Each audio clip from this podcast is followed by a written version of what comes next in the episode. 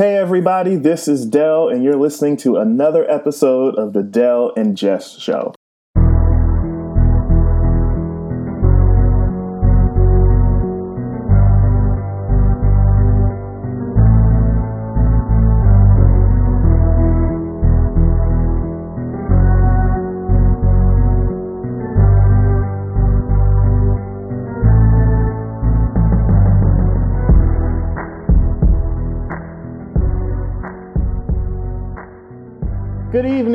Saints and ain'ts, and everybody else in between.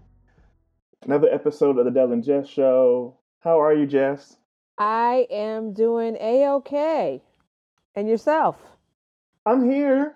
It is Monday, as at the time we're recording this. Um, so we had a lot to sift through. A lot happened in the Christian world since last time we recorded, which really wasn't even that long ago. It was like what two weeks ago. Right? I mean, So we had to kind of like I had to just pick some of the greatest hits because mm, it was so much to talk about. I think that the greatest hits is a good idea. A, a compilation of events in the Christian world would be suffice. Would suffice. I think that's Yeah, good. that's really what it was. But all right, let's just dive right in. So the first thing we're going to talk about today, um, there was a hubbub on the Christian interwebs about an article that was published by USA Today. And oh, I'm sorry, not USA Today. I keep doing that.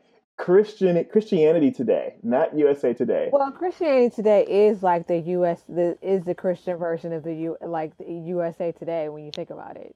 It is. It I mean, so it's not like that's much of a stretch. I mean, Right. It is the you know Christians like to have the Christian version of everything, Of and course, so you like know PureFlix. exactly PureFlix, um, Facebook.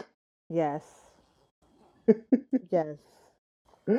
Instead of Twitter, it's probably going to be something called Dove. I mean, but you know, it- it's crazy because it keeps going even after you see the the, the epic fails.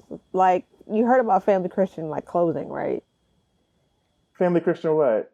There's like there's this company, Family Christian, you know, bookstores.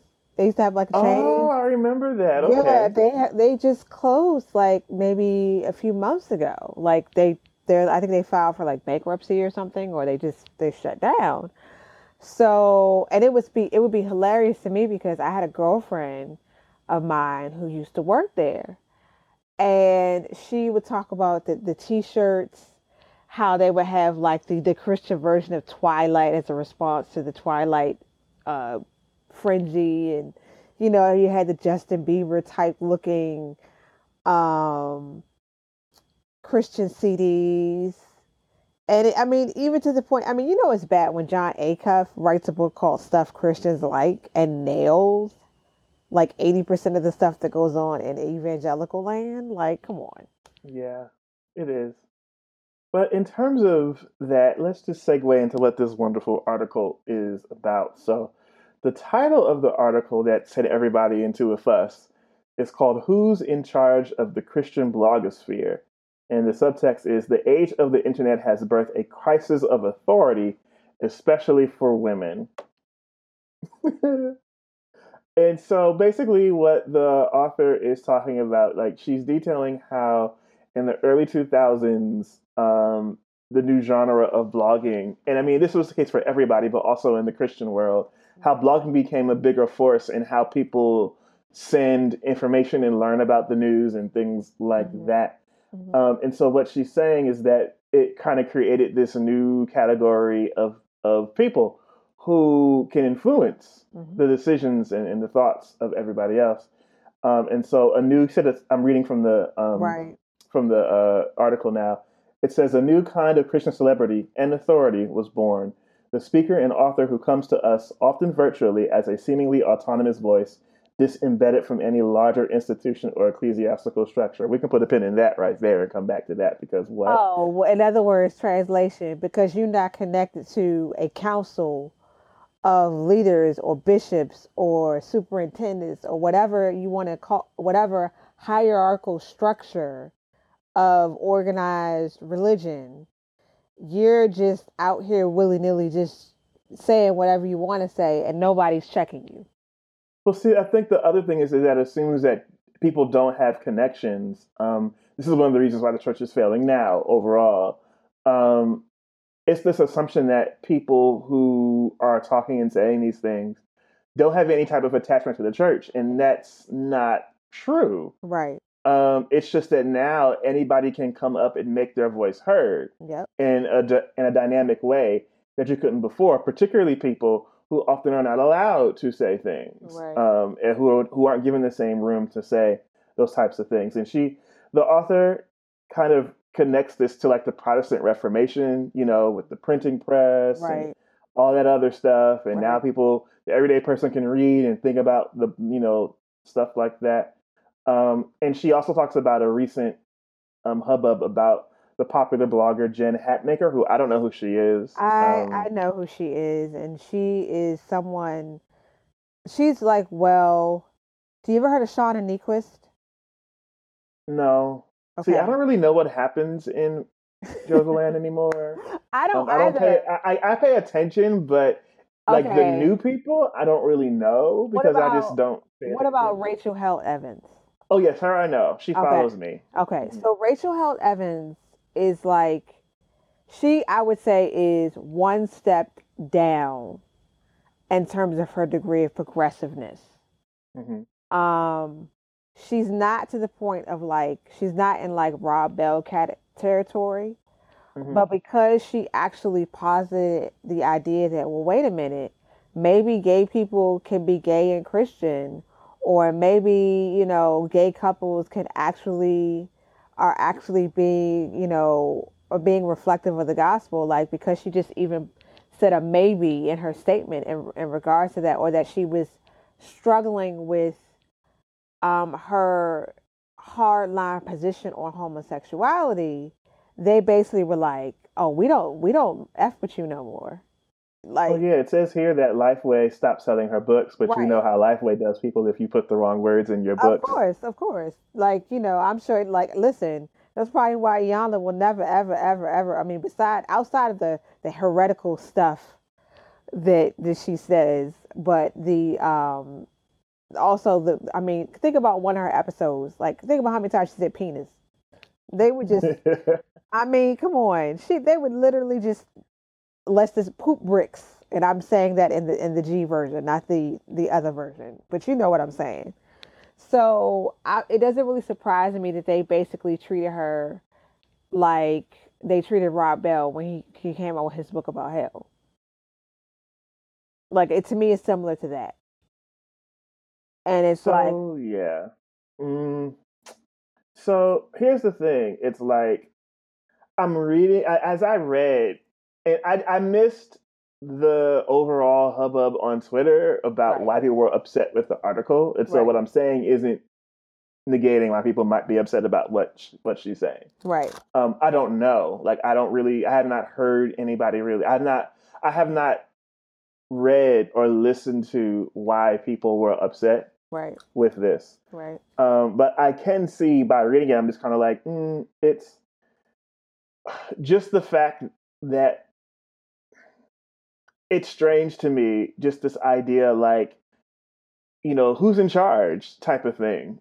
Um, and it's a provocative question, but I think that a lot of evangelicals, what they don't realize is that there's never really been a hub for their group because there's no evangelical denomination. Like there's Right. no there's no like there's an AME church, right? Mm-hmm. And there's United Church of Christ denomination, right? Right. There is no evangelical denomination. It's just a type of theology, a strand of Christianity Right. that many people have either have varying um adherences to. right. And so it's not one it's not a bishop or a general minister of Right. evangelical thought Right.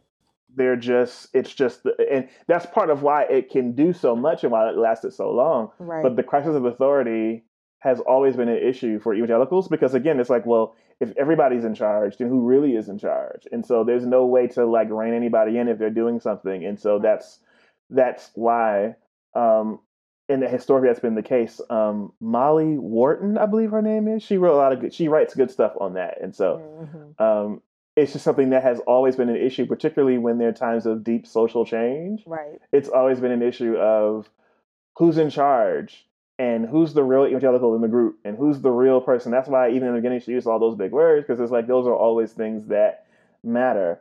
Um, did you hear anything about why people were upset, or were you annoyed with it at all? Or? I saw I saw the tweets. I saw the way people were, and to me, I don't think that people realize is that if you want to see a case of an internalized racism and sexism, evangelical land is the best place to look for it. Because, you know, of course, they're going to have a woman write this article.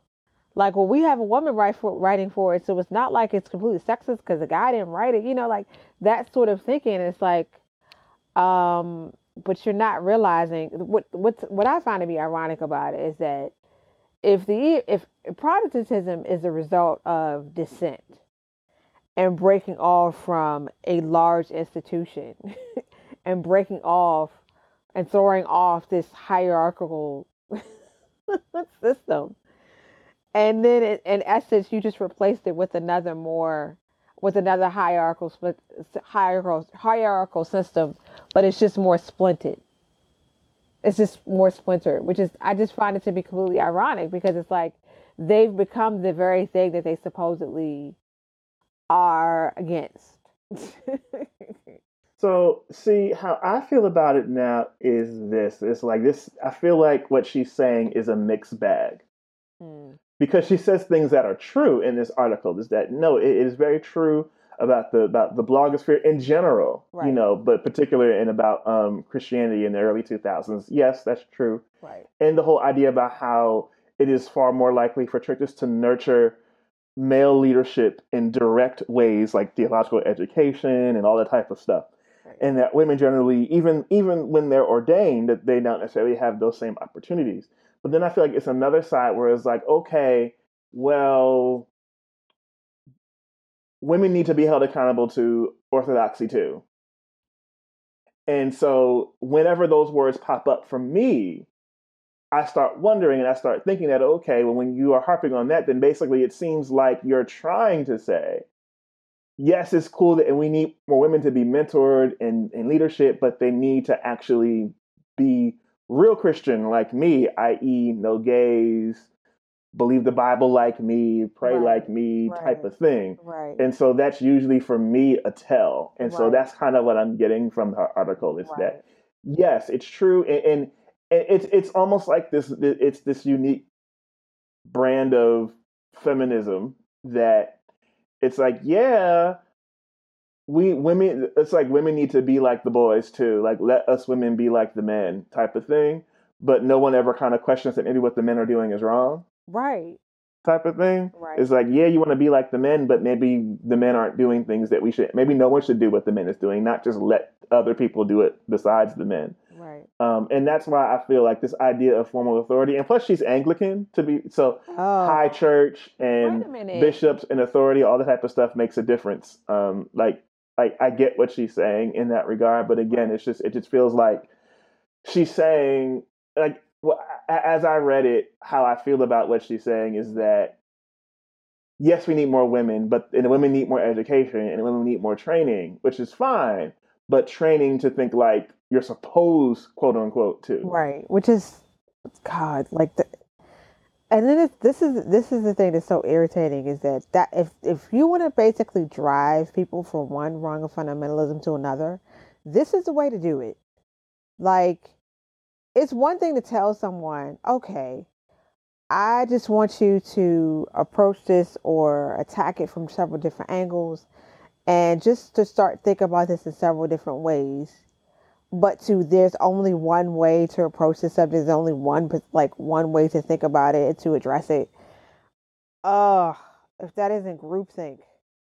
See, here's I'm, I'll read the end of it, and here's the thing where where she really kind of gets me a bit. She writes, the church has said for millennia that bad teaching is more deadly than bad surgery. I don't really know if that, I mean, I think if you would talk to somebody who does malpractice or whatever, I think they disagree with that. But whatever. Uh, Um, yeah. Yeah, I think I would rather you. I'm pretty sure a bot surgery is worse than me getting a bad church teaching, but whatevs. Anyway, um, here, she continues to say, now we have an influx of teachers who've become so by the stroke of a key.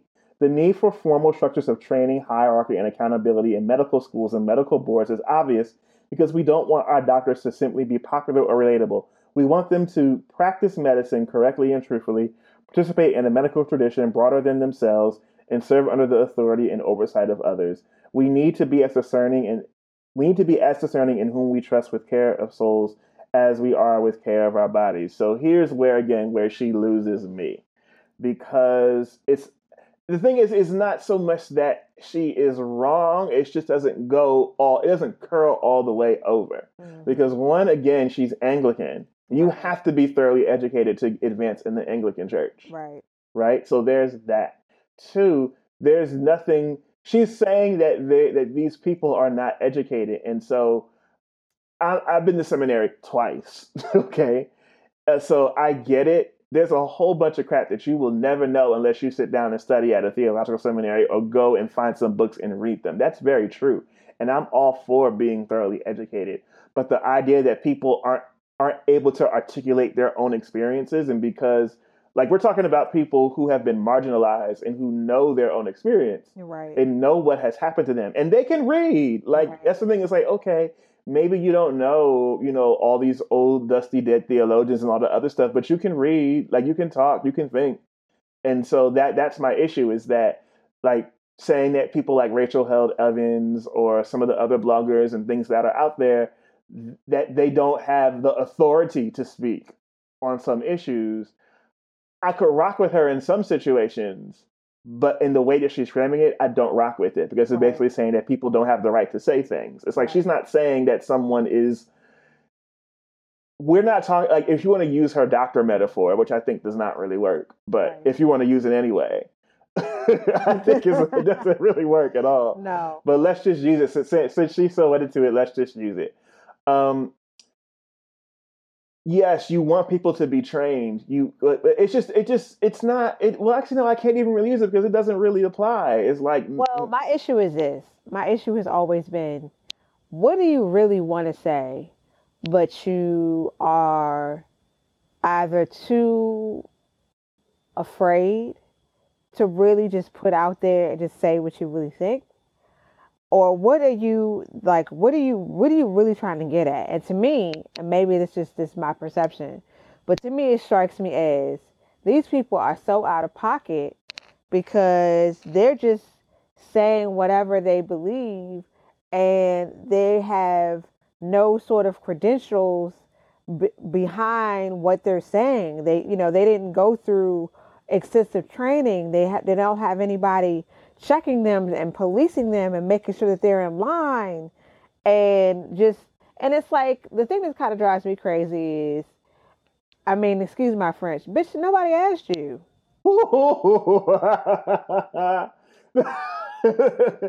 but no, it's it's just oh, like that's my thing is that it's again. I think I was gonna try to use her metaphor and walk with it, but it just doesn't work for me because there's about well, generally speaking, we we we know how a heart works. We know like there's no the Bible is nowhere near as cut and dry Right. as figuring out how to put I mean not that not that a heart transplant is cut and dry, Right. but it ain't the same. And this idea that people aren't theologically educated. Like, let's talk about how expensive theological education is, first of all. Like, it's just, it's so much to me that that is problematic with this stance because, again, I feel like she's, she's saying, yeah, we need more women, but we need more women to think the right way. And however I'm going to think is the right way. And that's really what I'm picking up from this.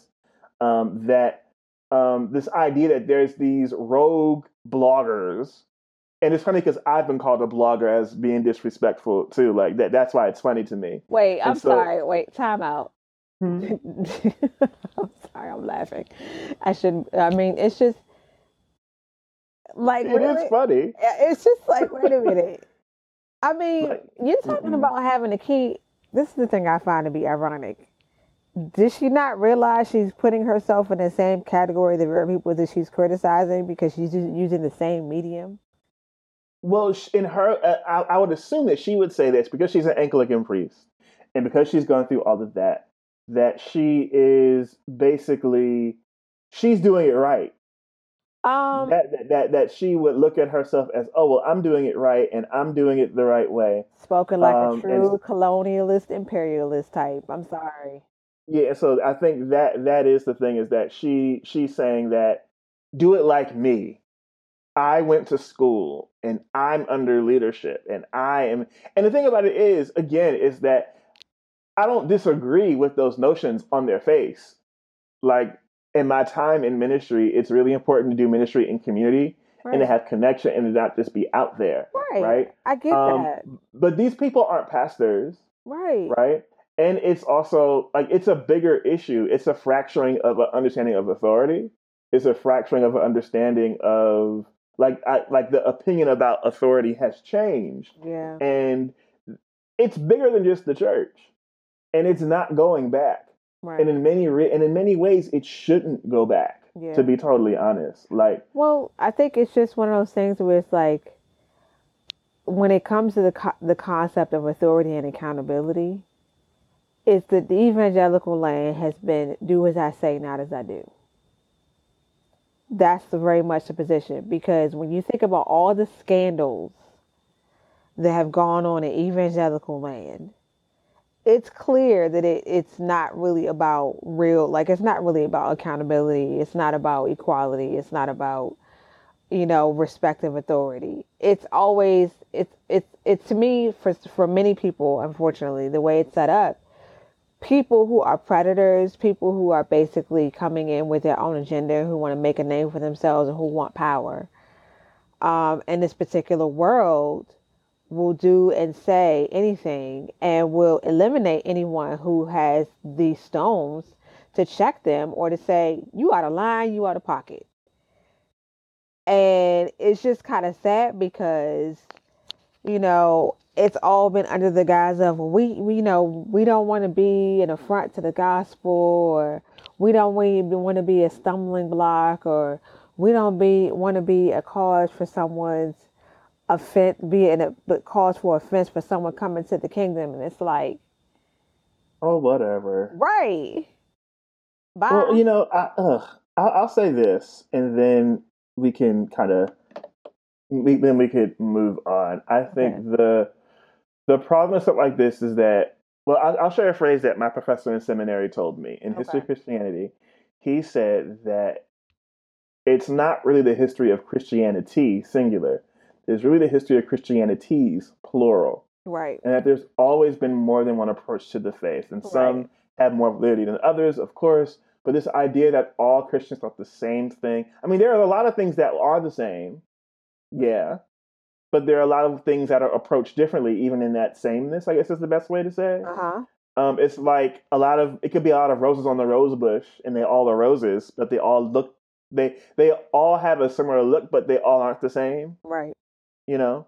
And I think that's the the problem is that we want some true brand of Christianity, and every time you try to find say this is the true brand of well, I'll say that there's some essences of Christianity, and there's some things that I will say that I will focus on. But even in me saying that these things are very, very important, there are other people, and so I can't. I may disagree with them, and it still want to advance my own, but it doesn't mean that those other ones are any less valid. Right. Uh, and I think that's the problem that people, particularly in this genre, in this case, and when folks like her and other people will say that, when we get down to orthodoxy, what we ultimately mean, we're going to end up with a bunch of white people. Yep. We're going to end up with a bunch of white people taking over the world and thinking that they're the center of the universe. And I know that's a crude way of saying it, but that's whenever these types of Christians right. um, elevate these ideas. Yep we're going to end up with a world that doesn't work out for the vast majority of it. We're going to end up with a theology and, and, a, and a Christianity that is antagonistic yep. to most of the world. Right. So, anything else to say about this, or, or are we are we good? Listen, I just want to be like, bye. That's basically my position because it's it's just like when I saw like I saw the tweets and I'm just like, okay, really scrolling on. like I, I mean, of all the things you want to argue about in the blogosphere, you have all sorts of scandals going on. You have financial mismanagements of money. You have, I mean, listen. I mean, this is this is would be a reality show produces like dream in terms of the, the craziness that goes on. Yeah. So it's just, just like, and you're focusing on this. It's sad. It's just it's this could be a very provocative conversation if it wasn't basically if it didn't read like a nice way to tell people to get themselves in order. Like it's right. a very provocative question. It's it's very research worthy. I think it's definitely worth discussion. Right. But the way she ends up, no. Well, let's move on. Since you brought up, um, you know, money issues, let's talk about what happened with Benny Hinn. Do you remember him? Oh yes, there were there were YouTube videos that merged his uh, concerts, or shall we say, uh, services with Street Fighter. Yes, those are funny. I saw a few of those. For any listeners who don't know, because does he is he still on TV? Does he still do stuff on TV? Star apparently. He's on Daystar now. Okay. But here's the thing: like, I think an example. If you don't know who Benny, a picture of Benny Hinn think about uh, pre- uh, presidential candidate Hillary Clinton's debate with Donald Trump, in which she wore a white suit. Yeah, she did um, wear that Benny Hinn white suit. And so there was there was she a had a haircut like him too. Salvation White. yes. Hillary was dressed like she was going to the next rally. Yes, she was. Oh God, she did. We did say that she was just like she was going to a Benny Hinn convention. Listen, there was a the meme circulating on Twitter talking about who wore it better. I was just like, "Ma'am." Oh my God, you mean that's hilarious? Of course, well, of course. So Benny Hinn. So okay, I'm reading from the Washington Post. So apparently there was an issue. So apparently last week, as at the time we're recording this, um, the IRS raided um, the ministry headquarters, their ministry headquarters, right? And there was a correction in the story. Apparently, there has not been any evidence of wrongdoing. The, like the raid did happen, but there hasn't been any evidence of wrongdoing found yet. Um, and so this is this is going on from what happened hell a decade ago, right? Um, when the um, the Senate Finance Committee investigated um, six televangelists, right, and to see whether or not they were actually, you know, being nonprofit. Mm-hmm. Um, and I think Joyce Meyer was one of them. Creflo Dollar. I think um, she was the Kenneth only... Copeland Ministries was another one. Right. I think she was the only one that when I think she was the only one that turned over her books like without being without getting like without them repeatedly requesting them. I'm not surprised. Um, but so at, at this point, from I've seen from the story, the raid happened, but no one really there's no information yet to be discussed. Right. It just happened. Right. But I think why it's important is because I think a lot of people don't quite understand the history between churches and the IRS. Oh yes, which Agent Orange is actually trying to change. Mm-hmm. Well, actually, there's a bit of a. It, it, it's not necessarily huge, but there's a decent enough outcry. Well, maybe outcry is too strong a word, but there's enough people who I've heard say that they really do believe that churches should have to pay taxes, that they shouldn't be non-exempt, um, because particularly of how influential and how amorphous church can be.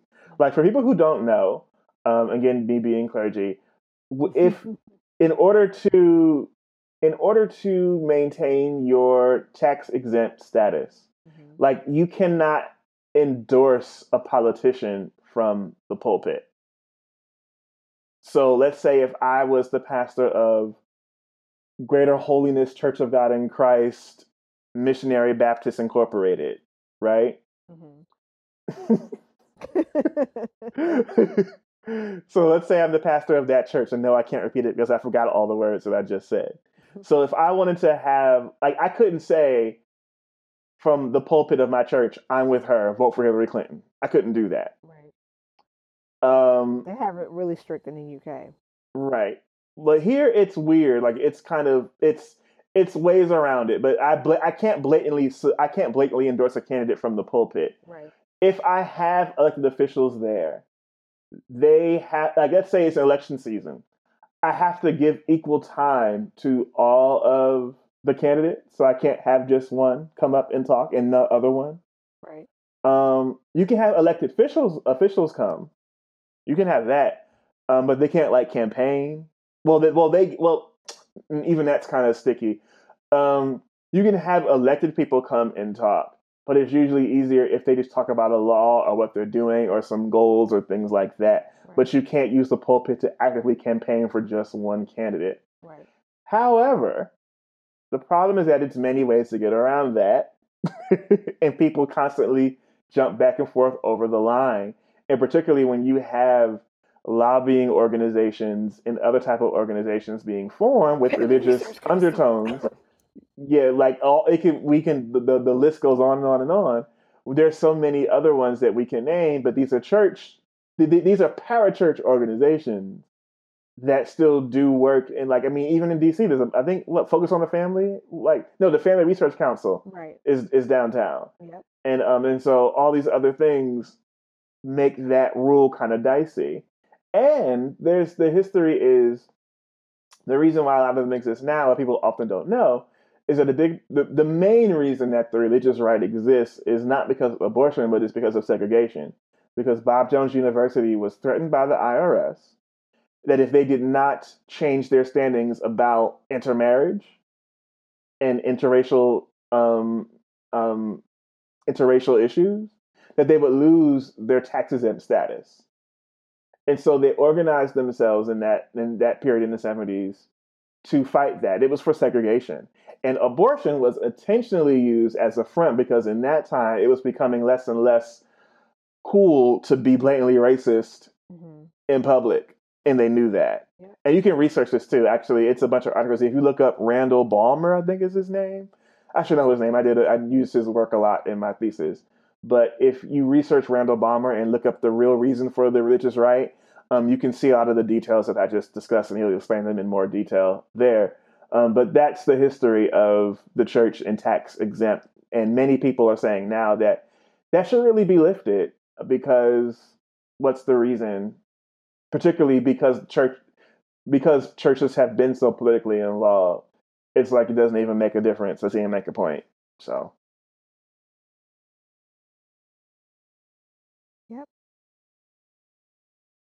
So yeah, that's quite interesting, isn't it? Um, it is. I want, but I didn't. They didn't. Have they ever find anything for those people? did they find anything worth discussing? I don't think so. And to me, it's like given the fact that this was like the story, the way that they broke this, the story was broken. It wasn't like it was like front page. It was very subtle and very quiet. It wasn't like it was something that they had like blazing across their website because most people don't even really, unless you're like, you know, word of faith, charismatic, you don't really know that much about Benny Hinn. You follow what I'm saying? Right. So it's not really all that surprising it wasn't like major news. Um, but it's just crazy to me because it makes you think about how much you I like folks are idolized and then when you find out that they you know that they're not who you thought they were you know it is amazing it always amazes well not really all that amazing but the way in which people basically fight to basically hold on to that image is always interesting. Like even if it's like blatant evidence. Like you even see it with like the Sith Lord supporters. Like they could I mean you you could have him walking out of a Ku Klux Klan rally, you know, with his hood off. And they would be like, no, he's not racist. so it's just like it's one of those things where it's just the people that are, that are, have always supported him are going to continue to support him, and people that have have had questions and doubts will be like, "Oh, this is this is this is what I've been saying all along." So I don't know if it's really going to change anything. So I don't know. I just feel like if anything, it's just going to basically um, confirmed to the, a lot of the nut the nones and dones that they made the right decision. Yeah, I mean it's it's the church is going through a major change and a major shift in the I mean, it's just for so many reasons. Um, you know, membership is dwindling. Millennials are generally less religious. Pensions are draining. Attendance is down.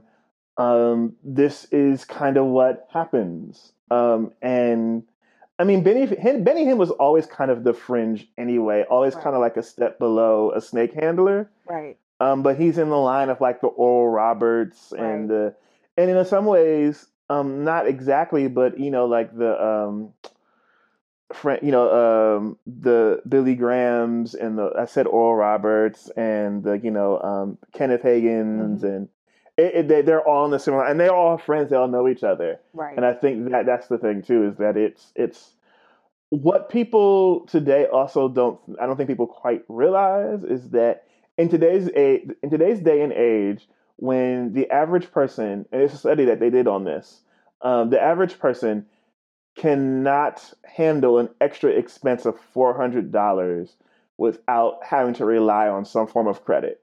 Right. The average person does not have one thousand dollars in their bank account. And so the idea is not so much that people are upset that folks want to make money and that some folks are even rich.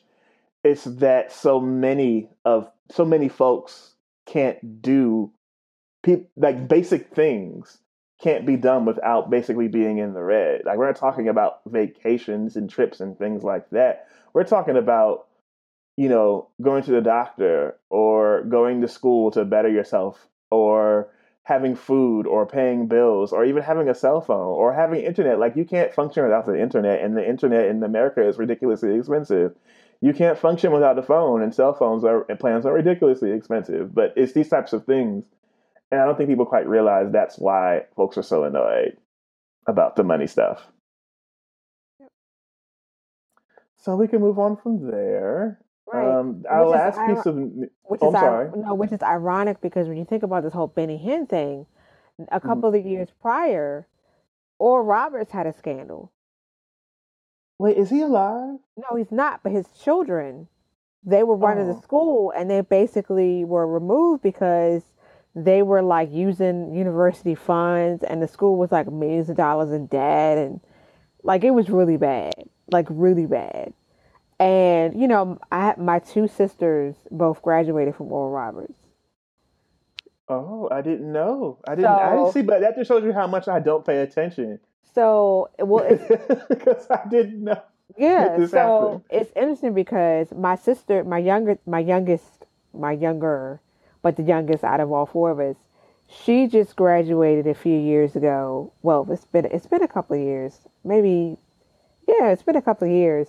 But in any event, she graduated from there, and my sister graduated uh, shortly, like shortly before the scandal broke. Like so, maybe like a year or two before the scandal broke.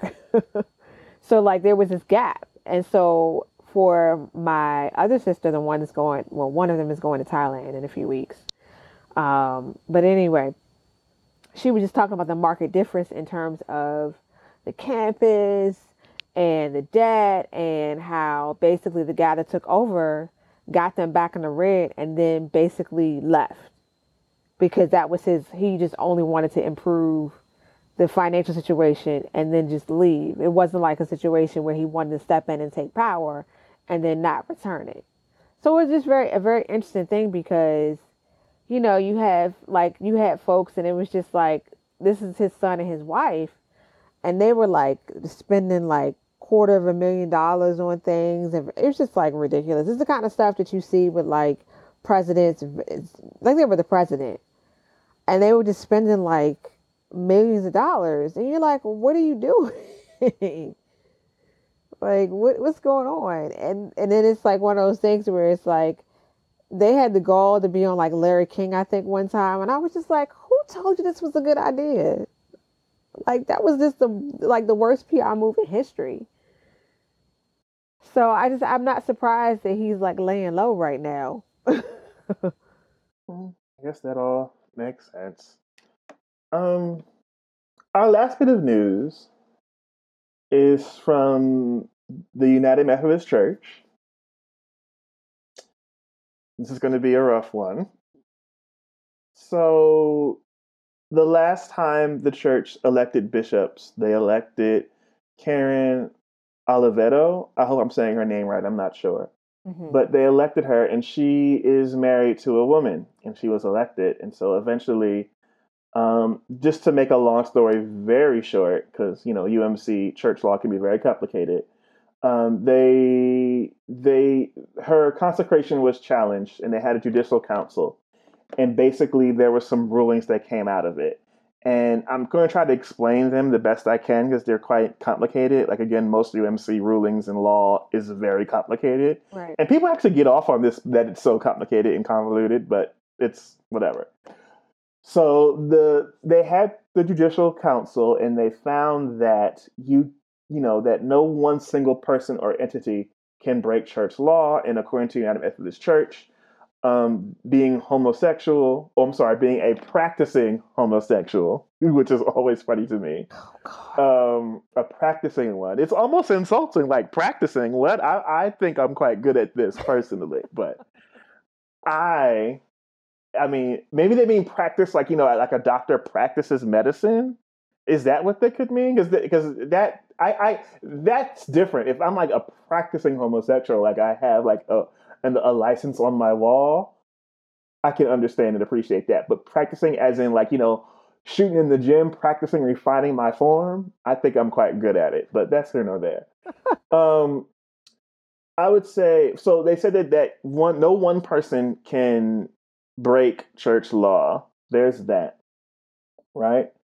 Um, and part of their argument was that her same sex marriage license is not evidence of her self avowing homosexuality. Which, even though, I mean, to me, that's kind of like, well, that's kind of not the strongest argument in the world to me, but it is what it is.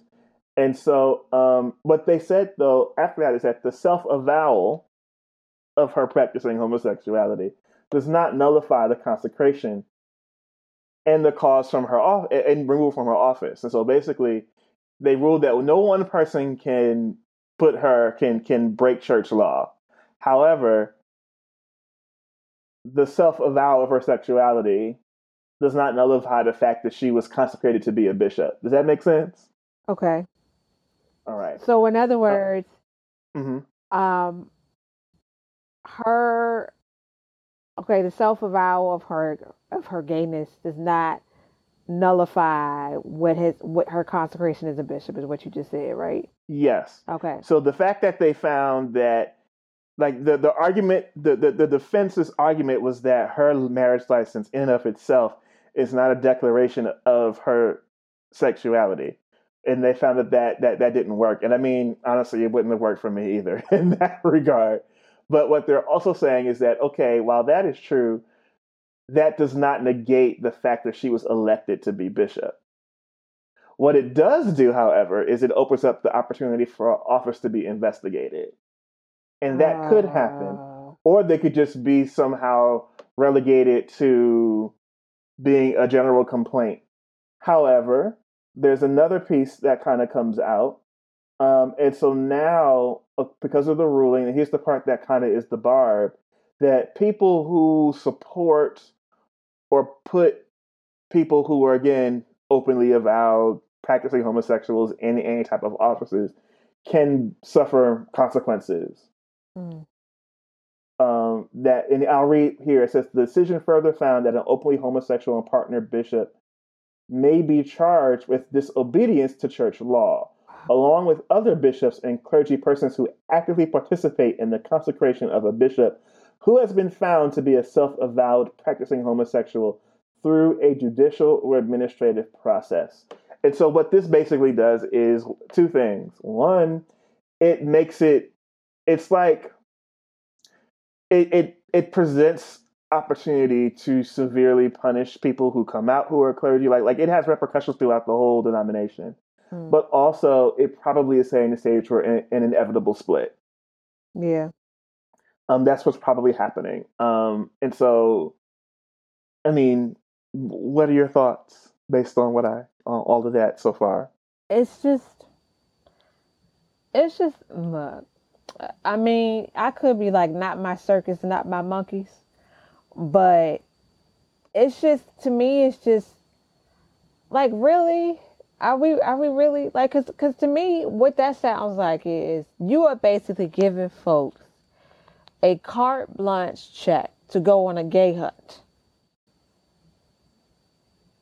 You're giving them the, the actual grounds to sit the, sit there and for people who are homophobic and people who are toxic in leadership to eliminate any threats by basically being like, well, I think they're gay. Now, I know that it's a little bit more complicated and nuanced than that, but what they're saying is that like you're you're basically like, look, if you you know if you get if you get promoted in this position, you got to stay stay deep in the closet. And well, don't let us catch yeah. No, go ahead. You know, don't let us catch you, and it's just it's bollocks. I mean, it's now as you know, I used to be a member of the United Methodist Church, right. and I did not. I was right at the point when I was about to enter the ordination process, right, when I left, right. Um, and so I left for the main reason being that I'd have to lie a lot um, in order to do that. And for me, it was it was too big a compromise of my integrity um, to do that. And I worked so hard to embrace myself to that point. I just couldn't I couldn't see myself living a lie. And i was so newly out then and so newly free in myself that it would have been so limiting right. um in so many in so many ways. And it sucks. I mean it, it i i do not regret the decision and the, one of the other reasons I made the decision is this: is that people were saying, even back then, and this was years ago now at this point, but people were telling me like, you know, they're going to fix this. this they're going to fix this. The LGBTQ issue isn't going to be an issue much longer. They're going to fix it at the next, you know, the next annual conference, which is every four years. And I did the math, and me and another friend of mine did the math. And so we're like, look, y'all don't have the votes or the range. Like, y'all are not going to be able to turn this thing over. It's not going to be no change and I didn't want to put my life on hold because there are things that I wanted out of life. Like I wanted the chance to, you know, you know, meet somebody. You know, I wanted the chance to, you know, develop my own family. You know, and things of that nature. And you can't do those things if you're trying to be in the closet. Like you just can't do that. Um, if you have, if, if and, and, try to maintain those things. Right. those things were important to me. So I said, I don't want to. I've already figured out that I'm human, so I'm going to dip. I don't need to wait for you. Right. Um, but the thing that sucks is that, uh, I mean, it's it's, it's going to be a split. There has to like there's going to be a split. Like I don't see any way. Right. The way forward commission that they created at the last annual conference. Right. A lot of people thought that was kind of whack too, because now they're all going to kind of come together and think of a way to go forward. But they're really the way forward is to. My suggestion has always been to allow conferences to make that decision on their own. Mm-hmm. Um, and people have stressed that on over and over again. That one of the issues is that they want they want to be the United Methodist Church, and they don't want the church to split because the church was split like many other organizations, and denominations around slavery and the Civil War. Mm-hmm. And so they reformed and came back together after that. And so they want them to stay together. And so, well, okay, well, why don't you give each each jurisdiction allow them to make decisions for themselves? Which means that there'll be some that say no, right? But there'll be some that have the ability to say yes. Like, for example, the, the district that we're in, the Washington Baltimore district, mm-hmm. you'd probably get it, it'll be closer than you think. Right. it'll be way closer than you think. Right. But, um, you know, they could vote and say, okay, we want to we want to openly affirm, and we want to, uh, uh, you know, we want to be able to ordain LGBTQ clergy or some whatever that can be what they can do. But they don't want to do that because they don't see that as, you know, but it's just sad. Um, there is on its face no reason for any queer person to put any stock in the church if they do not want to. Yep. The end. There is like there are people who do, and the people who I know and I respect them, like like there is strength. It takes strength and courage to stay Right. and I want to honor that. Right. Um, it, it's a lot of hard work to try to work to change, and there's a there's space for that, and I think it's wonderful to acknowledge that. Right. However, no one has to. right. There is no reason for any queer person to put stock in the institutional church because the institutional church has been largely hateful Yep. and has said in time and time again, we don't want you. Yep. And so there is no reason. Like that like if you if you find a personal reason to do so, that's great. And I honor that and I support that. But there's plenty of people who have no reason to. And sometimes I say that because I feel like a lot of times people feel like they have to because they kind of have to forgive people and all that other stuff. Oh, I, I hate. I listen. Yeah. I ain't got the. I don't have to. I mean, that deserves a podcast episode by itself, whether or not you need to forgive people. man, look. That's a whole podcast Right? episode in of itself, which we Oh. need to do that at some point. Right. I don't have to do what I have to do is is stay stay breathing and stay alive. Whether or not for, forgiving you, however, is a whole other conversation entirely. And I'll even say you can forgive but not come back. If you Right. want to forgive them, you can forgive and not come back. And I think that's the ultimate thing is that they don't. Yes. The church does not deserve our loyalty. I'm speaking as I'm speaking as a queer person now. Right. The church does not deserve our loyalty. The church does not deserve. I mean, you may give it if you want to, but there is no overarching reason that can somehow negate or nullify that the church has been largely cruel to queer people. Yep. The end. You may know people here and there who are different, and that is great. There's awesome. I know a bunch of them too. There's a lot more than you actually might even realize. Right. But institutionally, on the books, how it goes on the day to day, nope. the church is not a safe place for queer people. The end. Full stop. Period. Right. And it's just it's oh my gosh. It's it's really Yep, I agree. I agree. Was that all the news we have for today? I think so. All right. Well, let's pause here and take a break, and we'll be right back. Okay.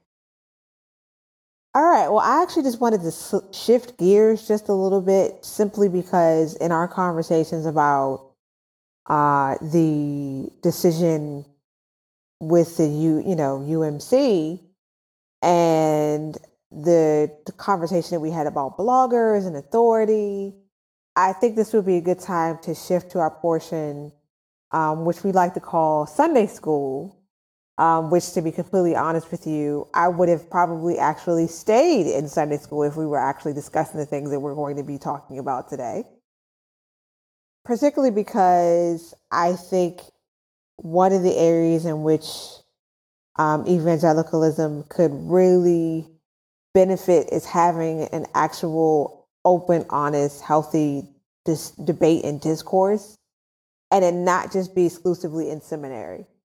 So, um, in this particular part, this is, I guess you could say, a great time for tweeting us any questions that you might have. And you can tweet us at Dell and Jess. Dell like the computer and the full word. Wait a minute. Not at the computer. That's rude. I'm way better than those computers. Those are not good computers. I'm just saying, so people understand spelling. I guess. Okay. Farmer, I mean, I could say farmer in the Dell. all right. All right. All right. Dell and Jess.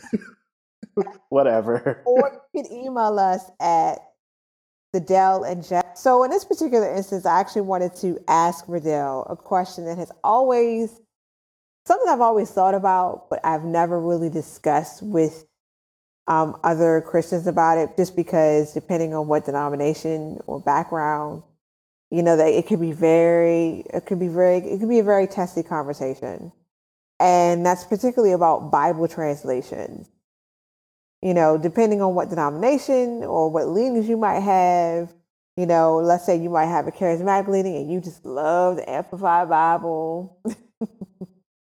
um, or, you know, you might be, you know, in the hardcore Mark Driscoll vein. So you might love your um, ESV, Um, however, you know, depending on what denomination that you fall into, you might have a particular preference. You know, some people like to read the NIV version, some people like to read the New American Standard version, you know, and then there's all these different websites and they have a certain number of translations, which brings up to, which basically brings me to my big question, which is why are there so many damn translations of the Hmm. Bible? Well, it's just a convoluted. Well, it's not convoluted, but it's very complicated, Okay. and it's something a lot of people don't quite realize because, you know, when you're in church, and if you, particularly if you're like a really adamant, you know, Christian, and you, you know, you are a Bible believing Christian, um, you don't really think about stuff like that. You only think about it in terms of what's right and wrong, but you don't really think about the overall history.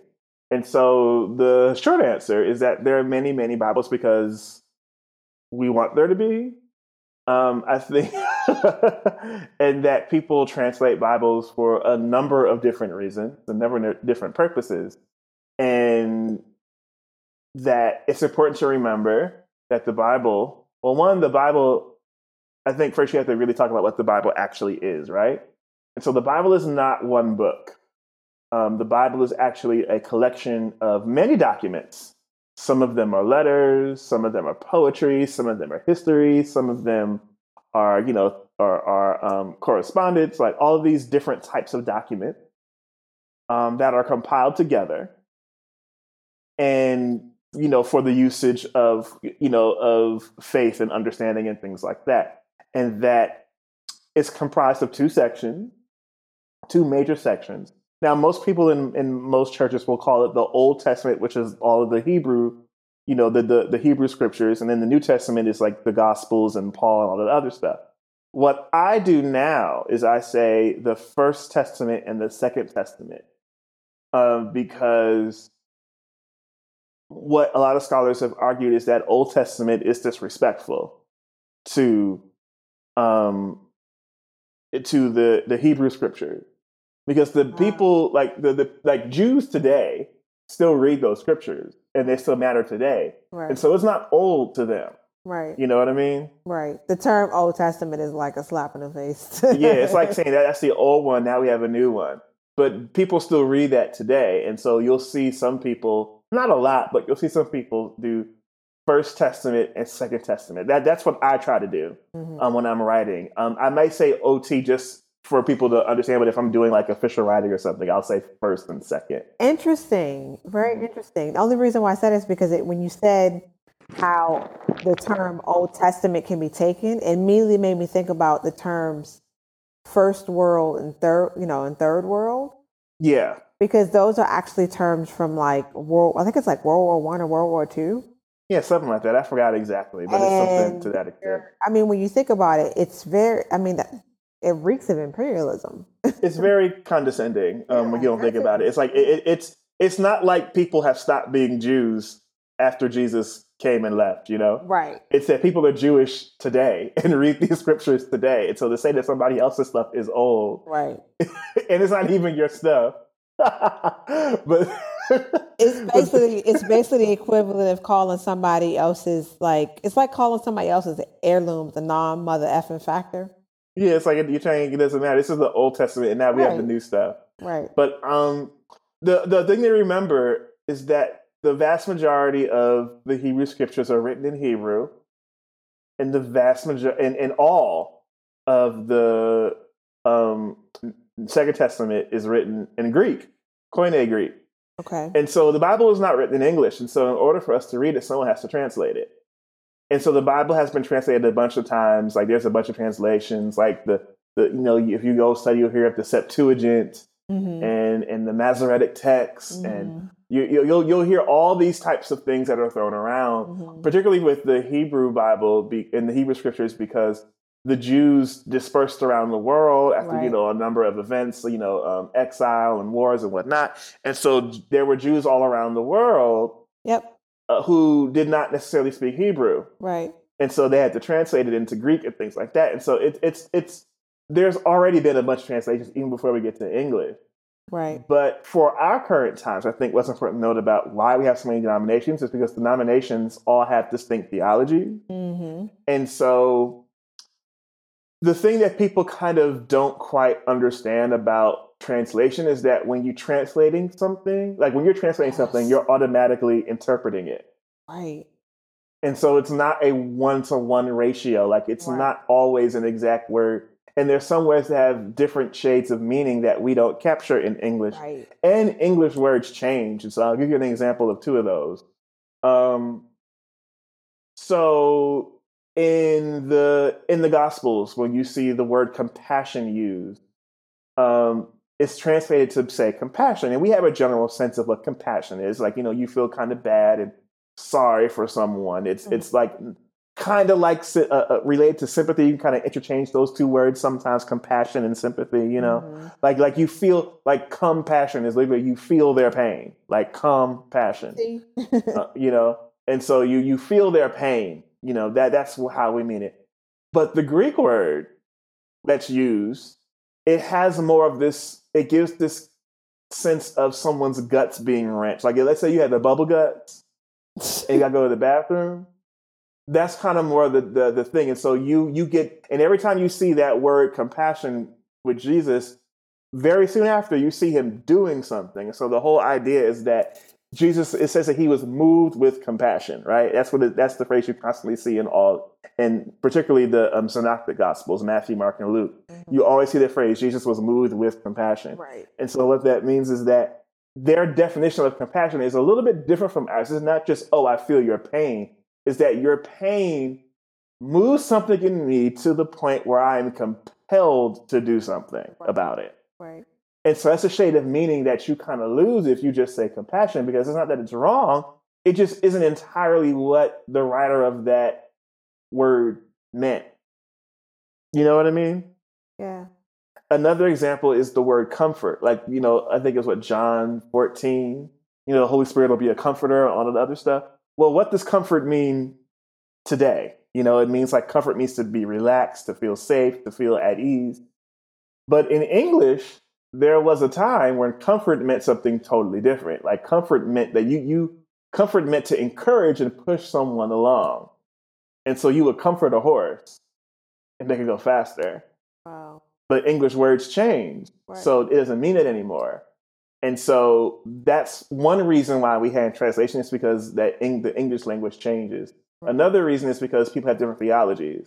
Right. And so like the you mentioned the the ESV before, right? The English Standard Version Mhm. and the Revised Standard Version. Mhm. Uh, a good example of, of different theology would be used with those. So in the ESV, if you read Isaiah 9, where it talks about, you know, and the, the virgin will be with child and the government will be on his shoulders and all that other stuff. Mhm.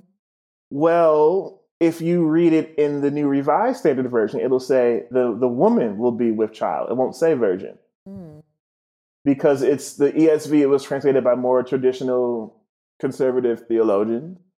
But the reality is, in there is a, I believe I might be getting this. Well, I might be getting part of this wrong. This this part I know is true. There is no Hebrew word necessarily that we have for virgin in our context, but we think like when we say virgin, we mean someone who has not had sex, right? And so in Hebrew, there's not really, they don't really, it's not really there in the in the connotation that we have it. But in Greek, there is, right? And so there's some there's some conflict there. And then again, its translation is that well, which one is it? And so if you believe that Jesus was born of a virgin birth, then of course, which one are you going to go with, right? You're going to go with that one. But if you you're using the Hebrew, then you know you might do something different, totally different. And that's could that could be how that theological problem can come around. So that that is another reason why people had different versions. And the last one is that just money. I mean, Bibles make money. That's why you have red letter Bibles still, and you have you know all types of themes like you know the Teen Bible, the Megafest Bible, the Woman Thou Art Loosed Bible, the um, I don't know the the the military Bible, all these things where it's essentially the same shit.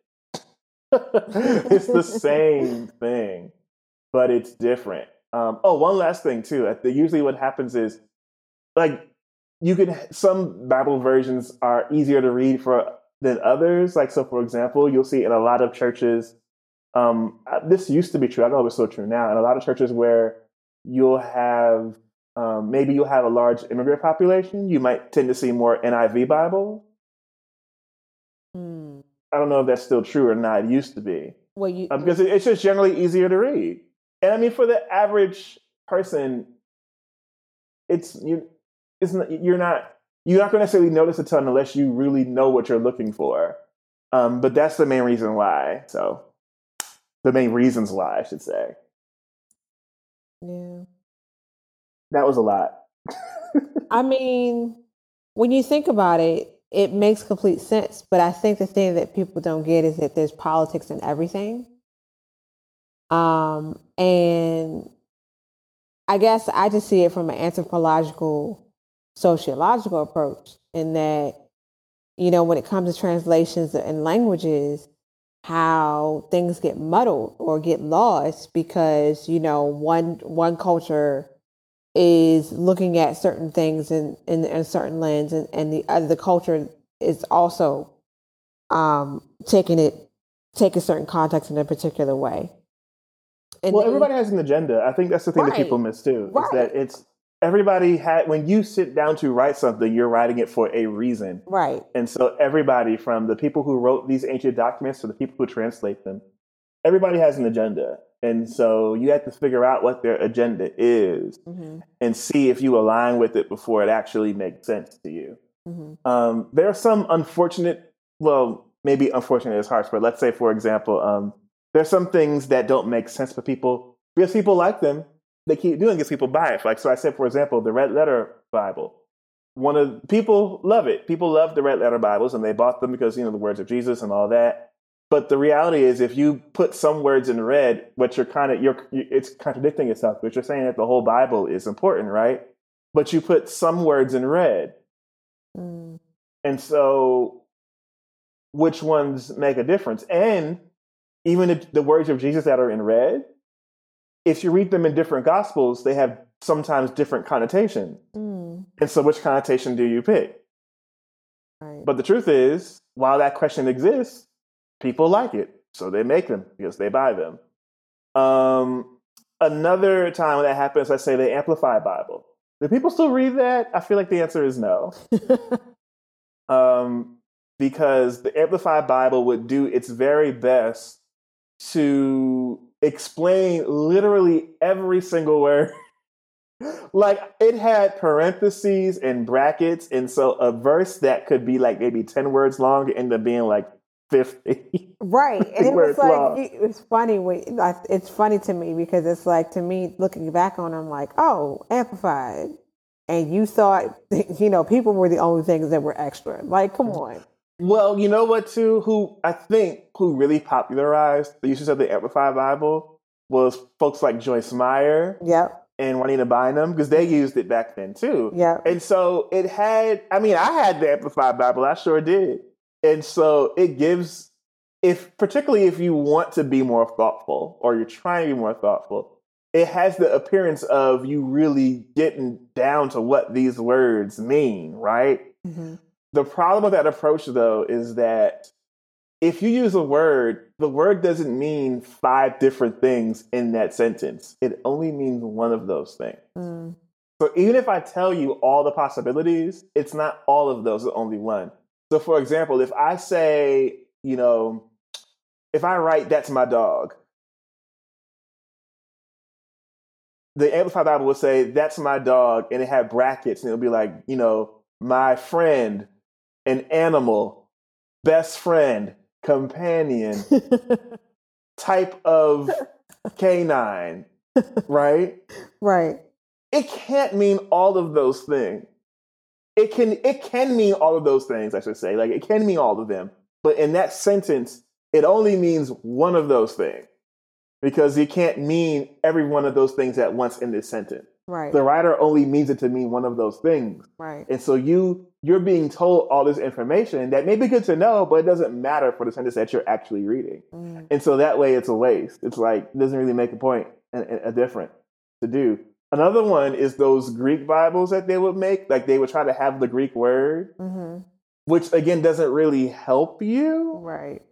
I mean, I, I don't want to be like, oh, well, it's bad, and you know, ultimately have to go to the seminary to learn it all. But again, people buy it, so they love it. But again, it's it doesn't really you you're not going to understand Greek by getting one of those Bibles that has the Greek word. I mean, even if even if you get a good interlinear Bible, those Bibles really aren't meant to teach you the ancient language. They're really meant for folk like they work best when folks already kind of know the language. Like me, for example, like my Greek is really rusty, but I can stumble like I can stumble through all of like the first chapter of, of John's gospel because it's really easy Greek to read. Right. Like like it's you can if you took Greek for like a month, hmm you can probably stumble through most of John chapter one on your own. That's how easy it is.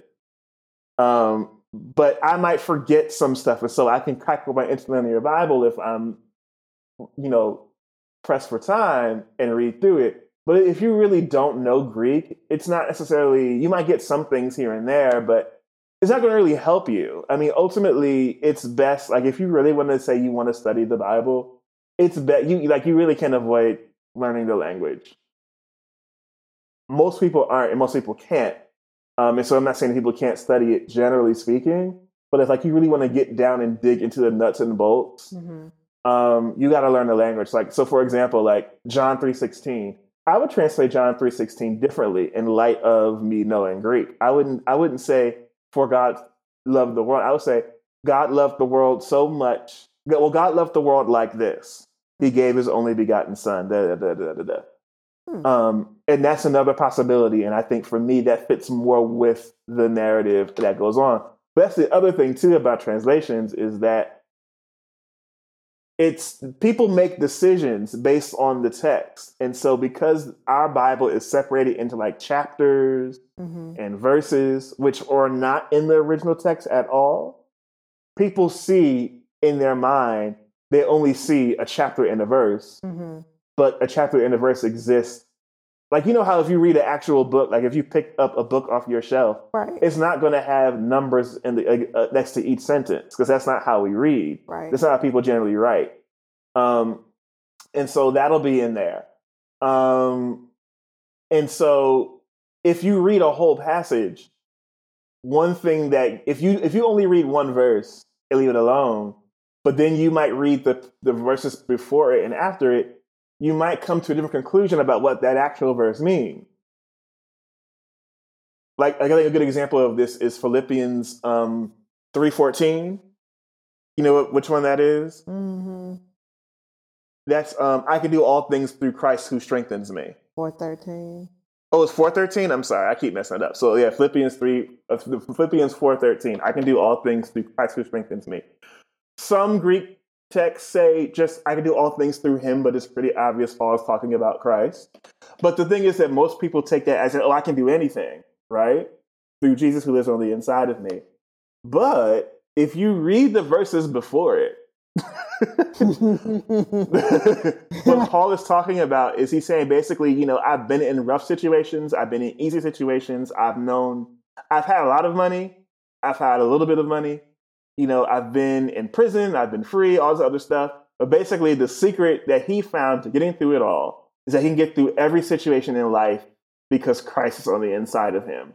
That's not the same as saying you can do anything Right. because Paul was in some pretty crappy situations and didn't get out of them. What he's saying is that he can maintain through these situations because Christ is on the inside of him. So that's what happens. If you only read one verse and run with it, you won't, you know, you won't really be able to do it. But if again, if you know Greek, you can look at different shades and things and meanings, um, and you can be able to figure out stuff like that in, in ways that make more sense. Yep.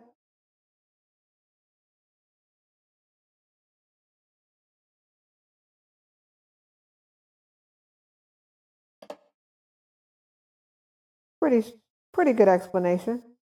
Well, I hope so. I hope. I, I know that was kind of long winded. I'm sorry. No, I completely makes sense. And you're coming at it from a perspective that unfortunately, you know, mem- laity like me, um, don't really get a chance to really hear.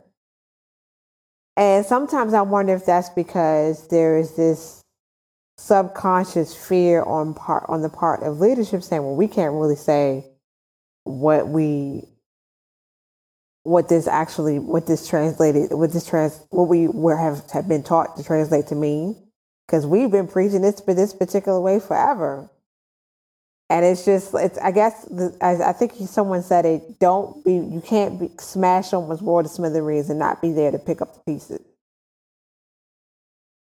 Well i think the issue is is that particularly you're talking about the bible in churches mm-hmm. most churches have their preferred version most people most preachers have their preferred versions and and that's fine um as long as it's not the king james version um it just can't be that one Right. Um, it's a, it's really a terrible translation. Like even there, even the conservative. Um, well, okay, maybe this is me being nice and graceful. Even the even the modern translations tend to be better. Even the modern conservative translations tend to be better than the the King James. Not by much, um, but I mean, yeah, the King James Bible has a lot of problems. Main problem being, and I'm trying to explain this in a way that that's like kind of simple the King James version um, has impacted English in a lot of ways. Like it's phrases that we had that we wouldn't because of the King James Bible. Like for example, "Oh, how the mighty have fallen," mm-hmm. um, "By the skin of your teeth." Things like that that appear in the King James Bible have made it into the way we use English. But the thing about it is, is that these phrases also kind of come from not really understanding the language, particularly Hebrew mm. um, because it was more ancient in that time and harder to kind of translate for those folks who created and you know the um, that version way back when. And they also use manuscripts that accumulated mistakes. Um, and so, like, say for example, if you had to translate, like, you had to break a code today, right? And the thing you were using to break the code had decades of errors, you wouldn't really be able to accurately discern what the code is, right? Right. Well, that's kind of the issue with the King James Bible is that the, the you know when it was translated in 16 whenever the manuscripts the old dusty manuscripts that they used to translate had a ton of mistakes. And when I say mistakes, I don't mean on some Da Vinci Code like conspiracy theory, um, which people tend to think too often and isn't really true people used enormous care when making these things. Mm-hmm. But the problem is, is that there was no fax machine, there was no copy machine, there was not even a printing press when most of these things were made. Right. And so mistakes happen, titles are moved, and, and punctuation marks are there right. or not there. Right. Even the word Jehovah. And now they're thinking yeah. about all the songs that we know that have Jehovah in them and things like that. Jehovah is a mistranslation um, because it's just not that's not a word that they would ever say. I don't even think there's a J in Hebrew. I don't even think there is a J sound in Hebrew. I could be wrong, but I'm trying to think back to my old Hebrew class. I don't think there is a J sound in Hebrew. I mean, there might be, but I don't remember one. But it's been a while. I could be wrong. But Jehovah, like Jehovah, is the accident that happens when someone looks at Hebrew and interprets the dots wrong because they don't understand the culture.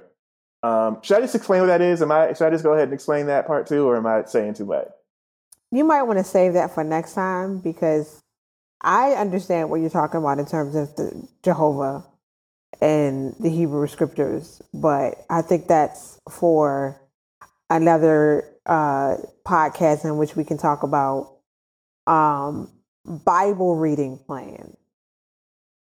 Oh well, mm, I think well, you know, maybe it would be helpful only because I think it does. Well, it, it's a lot. We can we can it, that can be its own Sunday school one because it definitely is worth right. describing. But just to, just put it in your put it in your cap that Jehovah is not something that anybody would have said right um, until people mistranslated the actual word in the Hebrew scriptures. Right. Um, but yeah, I mean that's basically why. Um, the one thing I would say is if people are finding their own Bible translations, it's best to have more than one.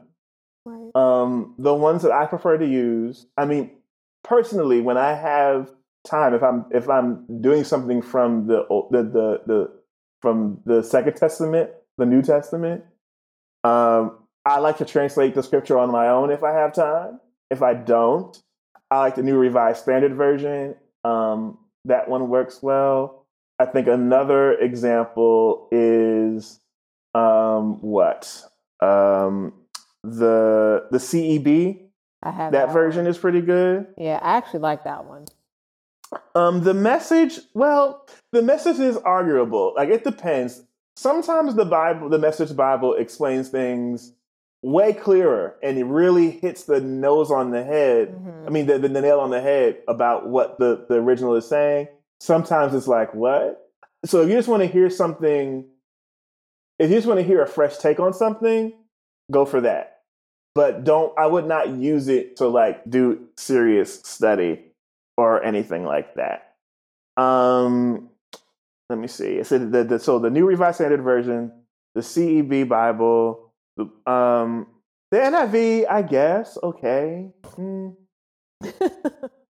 It's kind of wax sauce, but it's better. Anything is better. Well, put it this way. I'm if you're asking me, most Bibles, I'm not going to be mad if you use it as long as yeah, you don't want to know how many Bible translations I have. It's bad. Mm, I have. I used to have billions. I still do, but they're like electronic. But I had every version. Oh, let me put the New King James on that list. The New King James is also terrible. Mm, Yeah. so put away the King James. Put away the New King James. Put away the ESV. Put away the Amplified Bible unless you have time to read for hours, because you don't need all those words.